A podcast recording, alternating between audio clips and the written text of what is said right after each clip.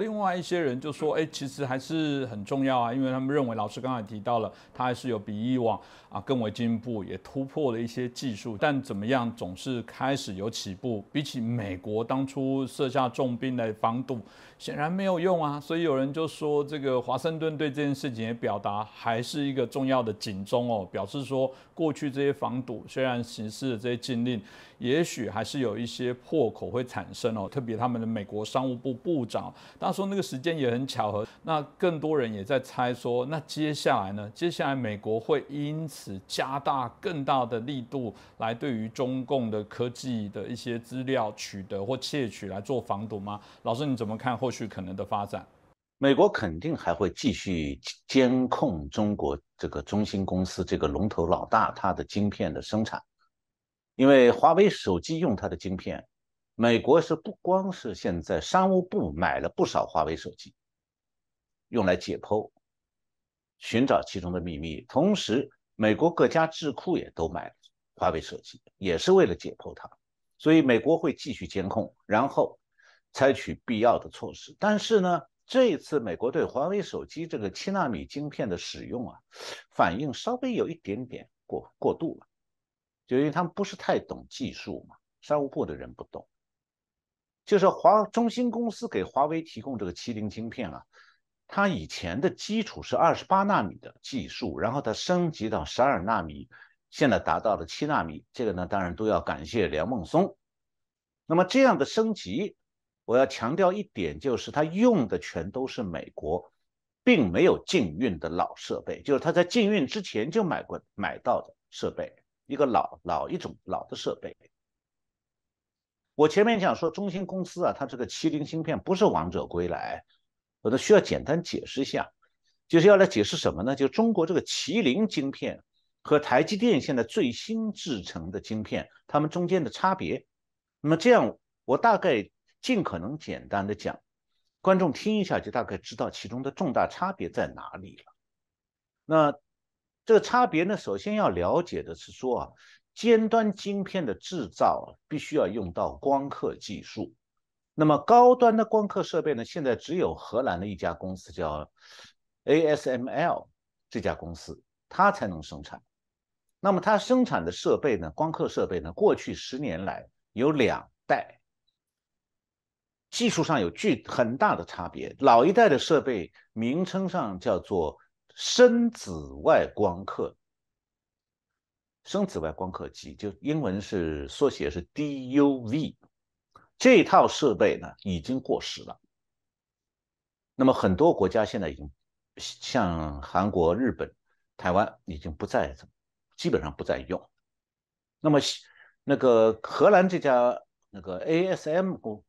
ASML 公司呢，它后来生产的过去几年新一代的。生产的新一代的这个光刻设备呢，叫做极紫外光刻，极端的极还是紫外光刻。那么英文缩写呢是 EUV。那美国禁止向中国出口呢，就是这种最新的极紫外光刻设备，所以中芯公司它就买不到这套这样的设备了。那么这种最新的极紫外光刻设备呢，它制造晶片的时候。它是可以呀，采用一种一次曝光的技术，它就可以一次曝光在晶片上，那个就可以放上机体电路的图案。所以从二零一九年开始，国际上的晶片行业都开始使用这种新设备来生产七纳米工艺或者更先进的，像两两纳米的晶片。台积电也是这样，也就是说。这种新的设备呢，是生产目前生产这个高端晶片啊，普遍使用的一种技术和机器。那中国是买不到这样的设备，它也买不到，因为美国也禁运高端晶片，所以它晶片也买不到。所以这样的话呢，它自己造不出高端晶片，它也没办法买到高端晶片，它就没办法在军用产品的领域里头使用高端晶片。那么接下来问题就来了。那中芯公司怎么样用老设备生产出这个七纳米的晶片呢？它现在我刚才前提到，它只有比那个老现代最新的极紫外光刻设备早一代的老设备，就深紫外光刻设备，那这种设备呢，它只能够在晶圆晶片那个表层啊，要一层一层的叠加，然后多层的曝光，曝光了以后，它才能把这个基体电路那个图像打到晶片上去。那么用这种叠层的办法，多次曝光，它勉强可以做出七纳米的晶片的。那在这个部分呢？台积电曾经两次起诉过中芯国际，说它中芯国际啊抄袭台积电的技术。那这当然，这又是梁孟松的贡献啊。那七纳米制成的晶片啊，现在算是相对比较先进的晶片当中技术比较落后的产品。就是如果说的晶片，你把它排个长队，两纳米排最前头，那尾巴上有一个，也可以算是先进晶片，但是。最尾巴的就是那七纳米，而且是七纳米，如果不是用新设备，而是用老设备制作，那就是尾巴后的尾巴。所以中共呢，这个现在这种做出来的这个麒麟晶片啊，它可以，它大概只能满足这个高精能、高性能计算器的这个计算晶片它的最低的要求。就这样的芯片，大概可以处理像服务器啊，还有这个智能手机它们的数据。但是也仅此而已，就也就用到手机这个档次，再往上用到飞弹方面、人工智能方面就有困难了。那么现在呢，台积电是按照美国的禁运规定，已经从去年十月开始停止向中国的客户出出出口这个七纳米的晶片了。所以呢，中信公司呢，它就只能用台积电这个原原来有有的那个老设备的一样的老设备。用它的制这个老设备的制程技术来生产自己这个七纳米晶片，但是呢，这样做的话，因为它是多次曝光，影像效果会比较差的，所以制造出来的晶片的良品率会比较低。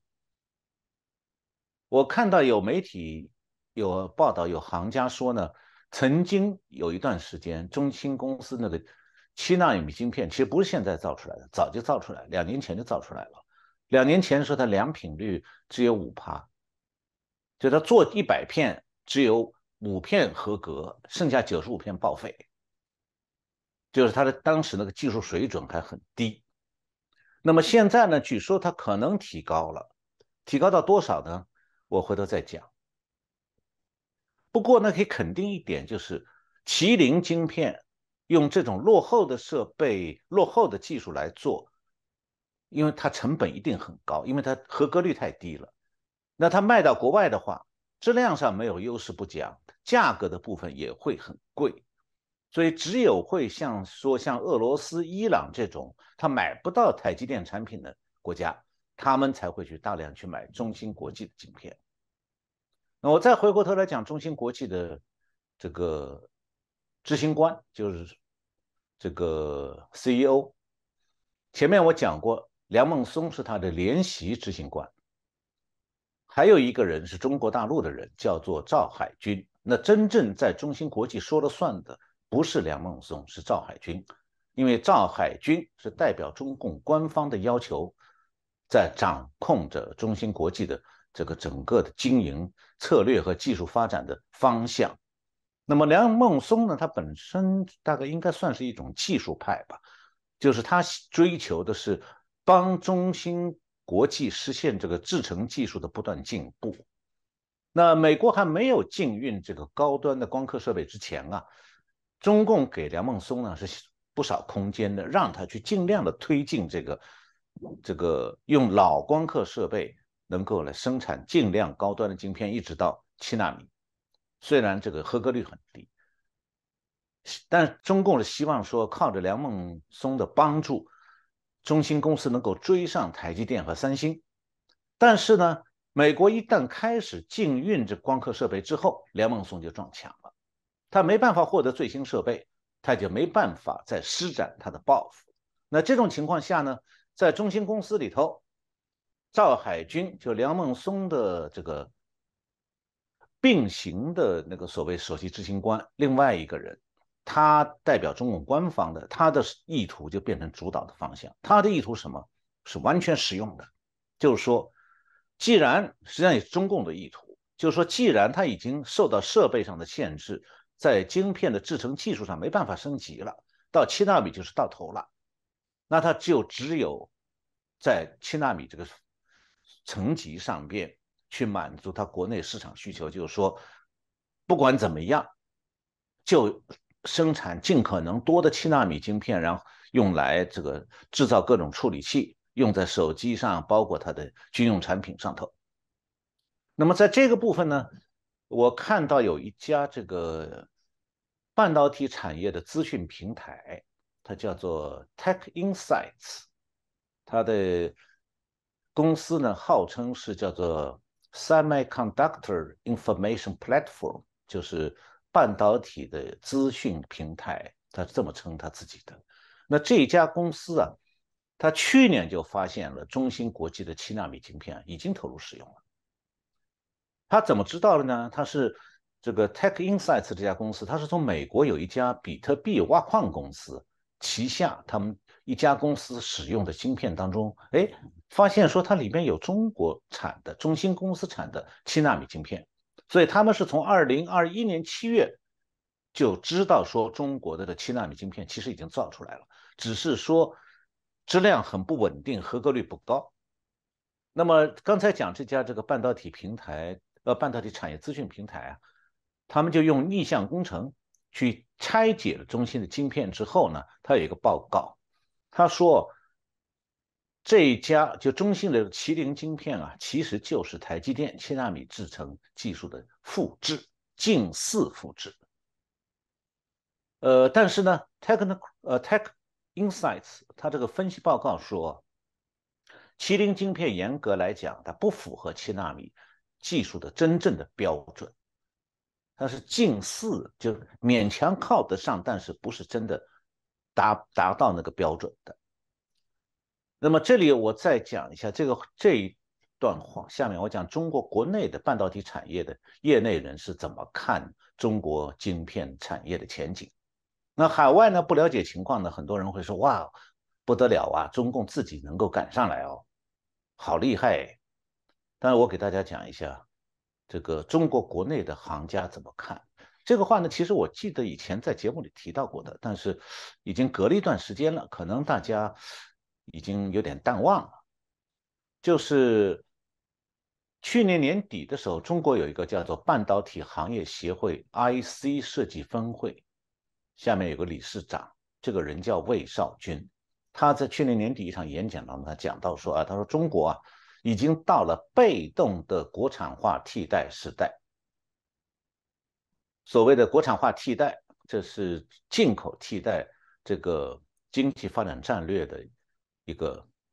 在 IC 产业的一个引用了。我们都知道，就是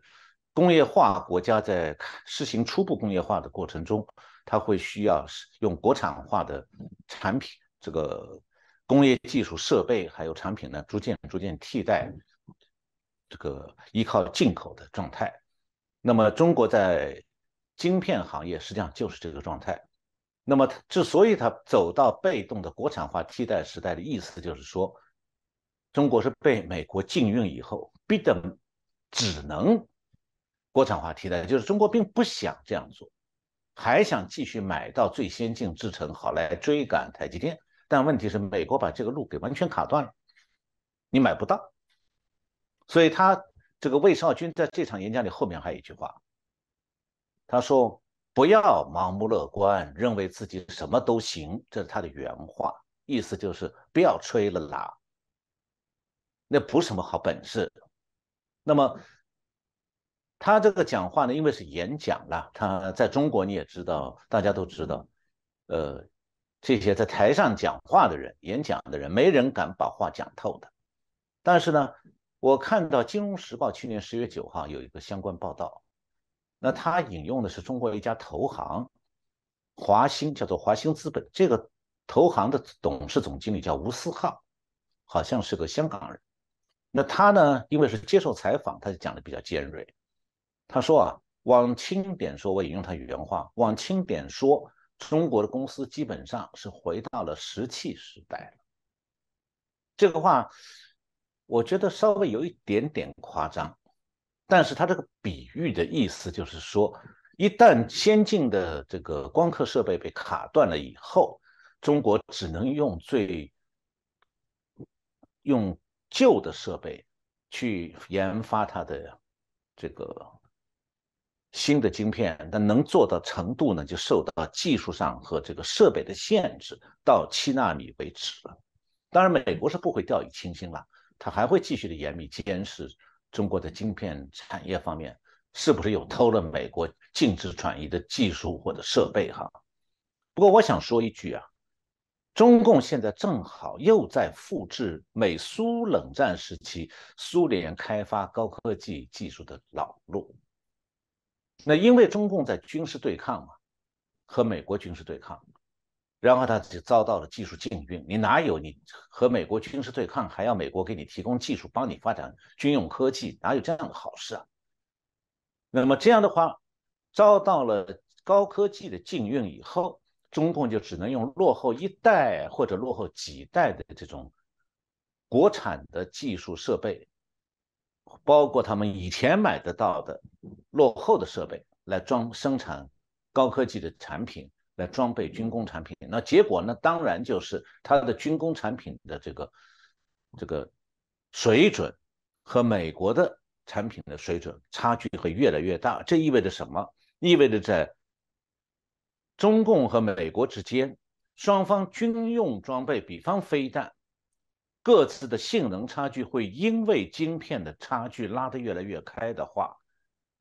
性能差距也会越来越大。比方讲，有可能，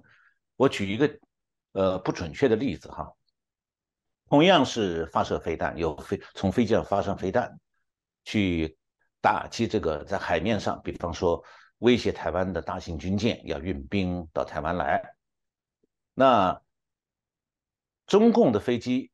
想要用一一枚飞弹就准确的击中击中美国的大型舰艇，这可能性可能就远远低于美国飞机、美军战机发射的飞弹。原因就是你的晶片技术太低呀，晶片太差，那差好差很多哎，差两代左右。所以，这个差距从现在开始是不断的拉开的，因为中国实际上它的晶片的制成的技术已经走到头了，升不起上升不上去了。那美国这边像台积电，美国的盟友包括台积电还在继续不断的进步。虽然根据这个 IC 产业的一些专家的看法是按照他们里面有一个叫摩尔定律。就是说，晶片小小小到一定程度以后，到一纳米以后呢，可能就没办法再小了，就物理上的限制。但是呢，我相信还会有更新的技术会突破，包括台积电在内，可能早就在研发新一代的，跳过这个摩尔定律的限制的更新的制